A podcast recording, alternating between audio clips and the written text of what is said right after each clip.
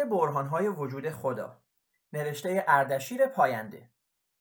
برهان وجود و امکان. وجود داشتن موجوداتی که در جهان هستند امری امکانی و نه ضروری. یعنی می توانستند وجود نداشته باشند. اگر همه چیز ممکن الوجود باشد هستی آغاز نمی شود و باید واجب الوجودی باشد که این چرخه را آغاز کند. بنابر باور شبه, شبه فلسفی موجود در کلام اسلامی و مسیحی که برگرفته از آرای برخی فلاسفه خاص چون افلاتون و ارسطو است و در عین حال متکلمین آنها را اصول بدیهی و غیرقابل اجتناب تمام فلسفه های دنیا می‌دانند وجود به دو نوع واجب و ممکن تقسیم می شود وجود واجب وجود ماهیتی است که نبودنش تناقض آمیز باشد و وجود ممکن آنچه واجب نباشد. مثلا وجود نداشتن قلمی که اکنون بر روی میز من است ممکن است.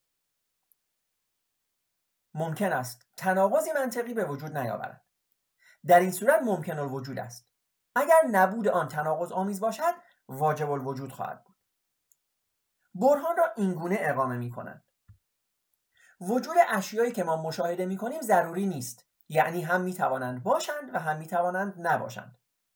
اگر همه چیزها چنین باشند هیچ چیز در آغاز وجود پیدا نمی کرد و در نتیجه اکنون نیز چیزی وجود نمی داشت بنابراین باید موجودی باشد که وجودش ضروری باشد که آن را خدا می نامیم. در توضیح بیشتر می توان گفت که وجود ممکن نه به بودن گرایش دارد نه به نبودن. پس اگر وجود داشته باشد عاملی بوده که باعث آن شده است. اگر تمام اشیا ممکن باشند موجود بودنشان ایجاد تسلسل می کند که قابل قبول نیست. پس حتما باید موجودی باشد که وجودش ضروری باشد و تکلیف وجودهای ممکن را مشخص کند. به این موجود که آن را واجب الوجود مینامیم خدا می‌گوییم. مسئله را به این صورت نیز طرح می‌کنند که هر چیزی که ضروری نباشد نیاز به تبیین دارد. اینکه دو چیز برابر با چیز دیگر خود برابرند نیاز به تبیین ندارد. به این خاطر است که ضروری و بدیهی است. در حالی که شناور ماندن کشتی بر روی آب این چنین نیست و نیاز به تبیین دارد. تبیین یعنی اینکه وجود چیزی از طریق ارتباط آن با چیزهای تبیین شده دیگر کاملا یقینی و مشخص شود. حال اگر سلسله چیزهای موجود در جهان را تبیین کنیم در نهایت به جایی می‌رسیم که به عاملی بینیاز از تبیین یعنی تبیین شده به خودی خود یا ضروری نیاز داریم. آن عامل یا عاملها را خدا یا خدایان مینامیم. این برهان توسط ابن سینا هم بیان شده و خود او که کاش وقت خود را یکسره صرف پزشکی می‌کرد و با دخالت در کار فلاسفه باعث بدنامی خود نمی‌شد که برهانهای دیگر را به کلی غیرقابل قبول می‌دانست این یک برهان را درست و یقینی می‌دانست و یگان راه رسیدن به وجود خدا. ملا صدرا نیز از آن با عنوان برهان صدیقین نام می‌برد. شاید به نظر آید که این برهان همان برهان علیت است به خصوص در بیان دوم. با این حال تفاوت‌های ظریفی با آن دارد. این برهان نیز برهانی عقلی است و چون برهان هستی شناسی قصد دارد به صورت عقلی محض به وجود خدا برسد. اولین ایراد این برهان این است که موجود بودن چیزی که ذاتا ممکن است نواجب الزاما نیازی به عاملی خارجی ندارد. برای این ادعای آنها هیچ دلیل و اثباتی وجود ندارد و حتی به عنوان مثال نقض که حتی نبودن چنین مثال نقضی هم بی اعتباری آن را برطرف نمی کند می توان به سیستم های اشاره کرد که به خاطر کوچک بودنشان تابع عدم قطعیت می شوند. به عنوان مثال الکترونی را فرض کنید که به سمت پرده ای پرتاب شده. بر اساس عدم قطعیت می‌دانیم که به هیچ وجه نمی‌توان محل برخورد آن را تعیین کرد بلکه می‌توان احتمال برخورد آن به نقاط مختلف را مشخص کرد. نقطه ای را در نظر می‌گیریم که مثلا احتمال برخورد الکترون با آن 20 درصد است. منظورم از نقطه سطحی کوچک است نه نقطه به معنای هندسی آن. در این حالت می‌دانیم که برخورد الکترون با آن نقطه ضروری نیست. یعنی هم می‌تواند برخورد کند هم می‌تواند برخورد نکند. و این سرانجام الکترون با هیچ رویداد پیشینی در تناقض نخواهد بود. پس این مسئله امری امکانی است. حال اگر الکترون با آن نقطه برخورد کند تکلیف چیست؟ چیزی که ضروری نبوده رخ داده در حالی که عاملی باعث ترجیح این عمل نشده. هیچ عاملی باعث نشده که امکان برخورد الکترون با این نقطه تبدیل به یک رویداد واقعی شود. هیچ چیز الکترون را مجبور به برخورد کردن یا برخورد نکردن به جایی نمی کند بلکه تنها احتمال آن را تعیین می کند که این نیز خود مسئله امکانی است نه ضروری. امکانی که با هیچ عامل معین کننده ای کامل نمی شود پس تبدیل امکان به واقعیت الزاما نیاز به عاملی خارجی ندارد و برهان ابطال می شود و نمی‌توان از وجود و نمی‌توان از آن وجود واجب یا واجب, واجب الوجود را نتیجه گرفت. از سوی دیگر باید در نظر داشت که آنچه این برهان سعی دارد اثبات کند وجود چیزی است که واجب الوجود نامیدند گذشته از اینکه خدای اثبات شده در هر یک از برهانها با وجود نادرستی اثبات فرسنگ ها با خدای ادیان که دانا و توانا و بخشنده و انتقامگیر و پندهنده و پیامبر فرستنده و مجازات کننده و غیره است فاصله دارد واجب الوجود که البته در کلام آن را با خدا می‌دانند با همان خدای دیگر برهان ها هم بسیار متفاوت است. اثبات وجود یک یا چند واجب الوجود صرفا به این معنی است که سلسله علی یعنی وابستگی اشیا به هم نمی‌تواند تسلسل داشته باشد و باید در جای قطع شود. ولی هیچ اثباتی برای غیر این جهانی بودن آن ندارد. اثبات می کند البته اثباتی نادرست که واجب الوجودی هست. ولی نمی‌گوید که این واجب الوجود چیزی خارج از جهان است یعنی خدا. هیچ الزامی برای چنین چیزی وجود ندارد. تنها چیزی که این برهان در صورت درست بودن می‌توانست بگوید این است که سلسله وابستگی اشیا به هم باید جایی قطع شود. همین و بس. و این نتیجه اصلا ارتباطی با خدا پیدا نمی کند مگر با حقه و نیرنگ. گذشته از اینکه حتی رسیدن به همان نتیجه نیز معتبر نیست و برهان به کل اشتباه است. خب دوستان من برهان وجود و امکان رو برای شما خوندم از این کتاب. چند نکته خیلی کوتاه هم در این زمینه خودم میگم. این برهان به برهان وجود امکان یا برهان واجب الوجود یا برهان های مشابه نامگذاری شده. برهان صدیقین هم در کلام ابو علی, ابو علی سینا و اصطلاح ملا صدرا نامیده شده یا گفته شده. توی این برهان در حقیقت وجود رو به سه نوع تقسیم می‌کنن نه واقعا به دو نوع. یکی واجب الوجود یکی ممکن الوجود و یکی ممتنع الوجود. و خب حالا واجب الوجود یعنی چیزی که وجودش ضروریه باید باشد. ممکن الوجود چیزی که یعنی می‌تواند باشد یا نباشد. و البته گفتم یک ممتنع الوجود هم دارن. به این معنا که چیزی که نمی‌تواند وجود داشته باشد. طبیعتا توی ممتنع الوجود به چیزهایی مثل تناقضات اشاره می‌کنن. مثلا موجودی که همزمان هم دو سر داشته باشد و هم سه سر مثلا. چیزهایی از این قبیل حالا. دقت بکنید که همه اینها هم بازی های کلامی هست. باز بهش اشاره خواهم برهان این گونه هست همینطور که اینجا هم گفت. برهان این گونه است که ما هر چه که در دنیا می‌بینیم ممکن الوجود هست. یعنی می‌توانسته از وجود داشته باشد یا نداشته باشد. پس این پس از آنجایی که فرض با نیستی هست همه اینها نباید می بود اگر چیزی هست به خاطر واجب الوجودی هست که اون واجب الوجود حالا خواسته که یک سری چیزها رو به وجود بیاره ببینید این گفتم این برهان این ایرادها رو داره. حالا من باز به زبان خودم بیان می‌کنم. در کنار آنچه که این کتاب گفت. ببینید اولا این که شما بگویید ما, ما همه چیزهایی که در دنیا هستند ممکن الوجود هستند برای همه چیزهایی که در دنیا هستند قابل قبوله. اما برای کل هستی لزوما قابل قبول نیست. یعنی شما نمی‌توانید از صفات عناصر یک مجموعه لزوما صفت خود مجموعه رو اصطلاحا نتیجه بگیرید. داستان این هست. تمام چیزهایی که ما در دنیا می‌بینیم مثلا کتاب میز صندلی نمی‌دونم کامپیوتر موبایل من شما همه ما ممکن وجود هستیم. ما می‌توانستیم وجود نداشته باشیم. قبول. اما شما این را نمی‌توانید در مورد کل دنیا بگویید. کل جهان هستی بگویید. ما نمی‌دانیم در حقیقت که آیا کل جهان هستی هم ممکن الوجود هست یا واجب الوجود بوده. پس این یک مسئله.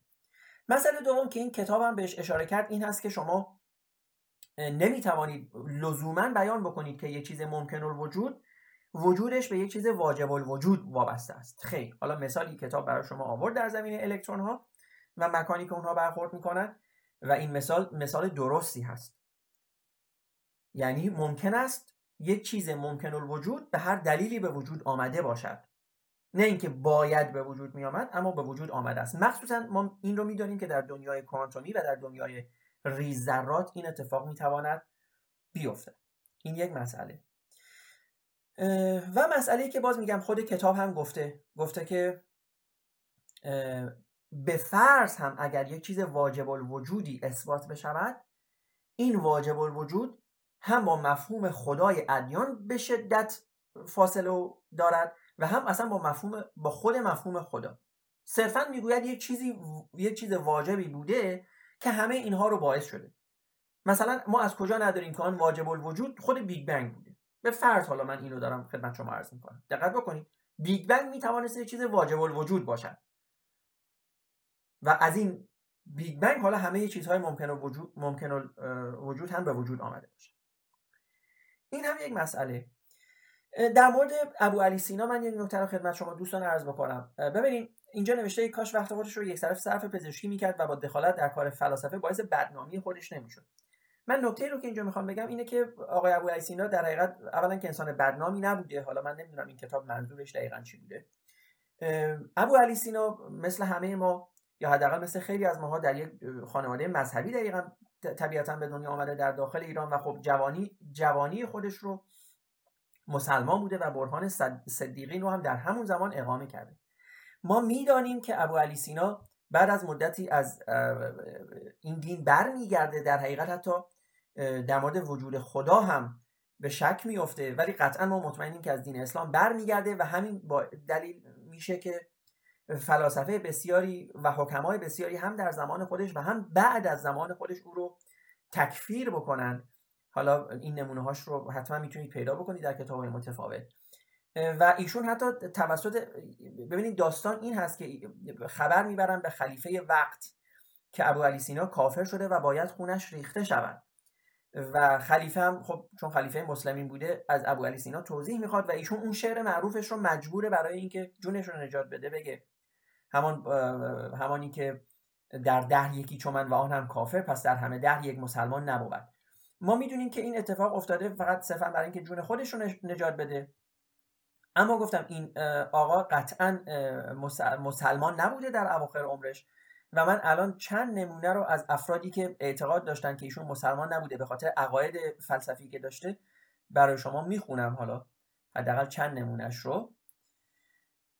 تا ببینید که بله داستان با اون چیزی که به ما گفتن متفاوته. البته بعضی از مسلمانان بسیار دوست دارند اینگونه اینگونه وانمود بکنن که ابو علی سینا مسلمان بوده به خاطر اینکه خب ابو علی سینا انسان بسیار دانشمندی بوده و طبیعتا اونها دوست دارن که ابو علی سینا در تیم او باشه.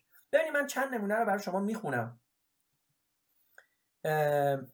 اول از کتاب شفا برای شما این رو بخونم. ببینید میگه ابو علی سینا در کتاب شفا منکر زنده کردن مردگان توسط عیسی و تبدیل عصای موسی به مار و دونیم کردن ماه توسط پیامبر می‌شود.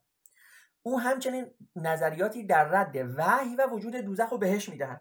ببینید کسی که اصلا به نبوت معتقد نیست به معاد معتقد نیست طبیعتا نمی‌تواند مسلمان باشه حالا ببینید درباره خلقت جهان چی میگه. میگه او درباره خلقت جهان می‌گوید اگر تصور کنیم خدا لحظه ای تصمیم به خلق جهان گرفته باشد واجب میآید تصور کنیم که قبل از آن کار واجبی می‌کرده و واجبتر میآید که پیش از آن کار واجب کار واجبتری و واجبتری و واجبتری. و اگر این رشته را ادامه دهیم به بینهایت می‌رسیم و چون بینهایت در منطق امری محمل است پس خلقت جهان هم امری محمل است. این از کتاب شفا هست.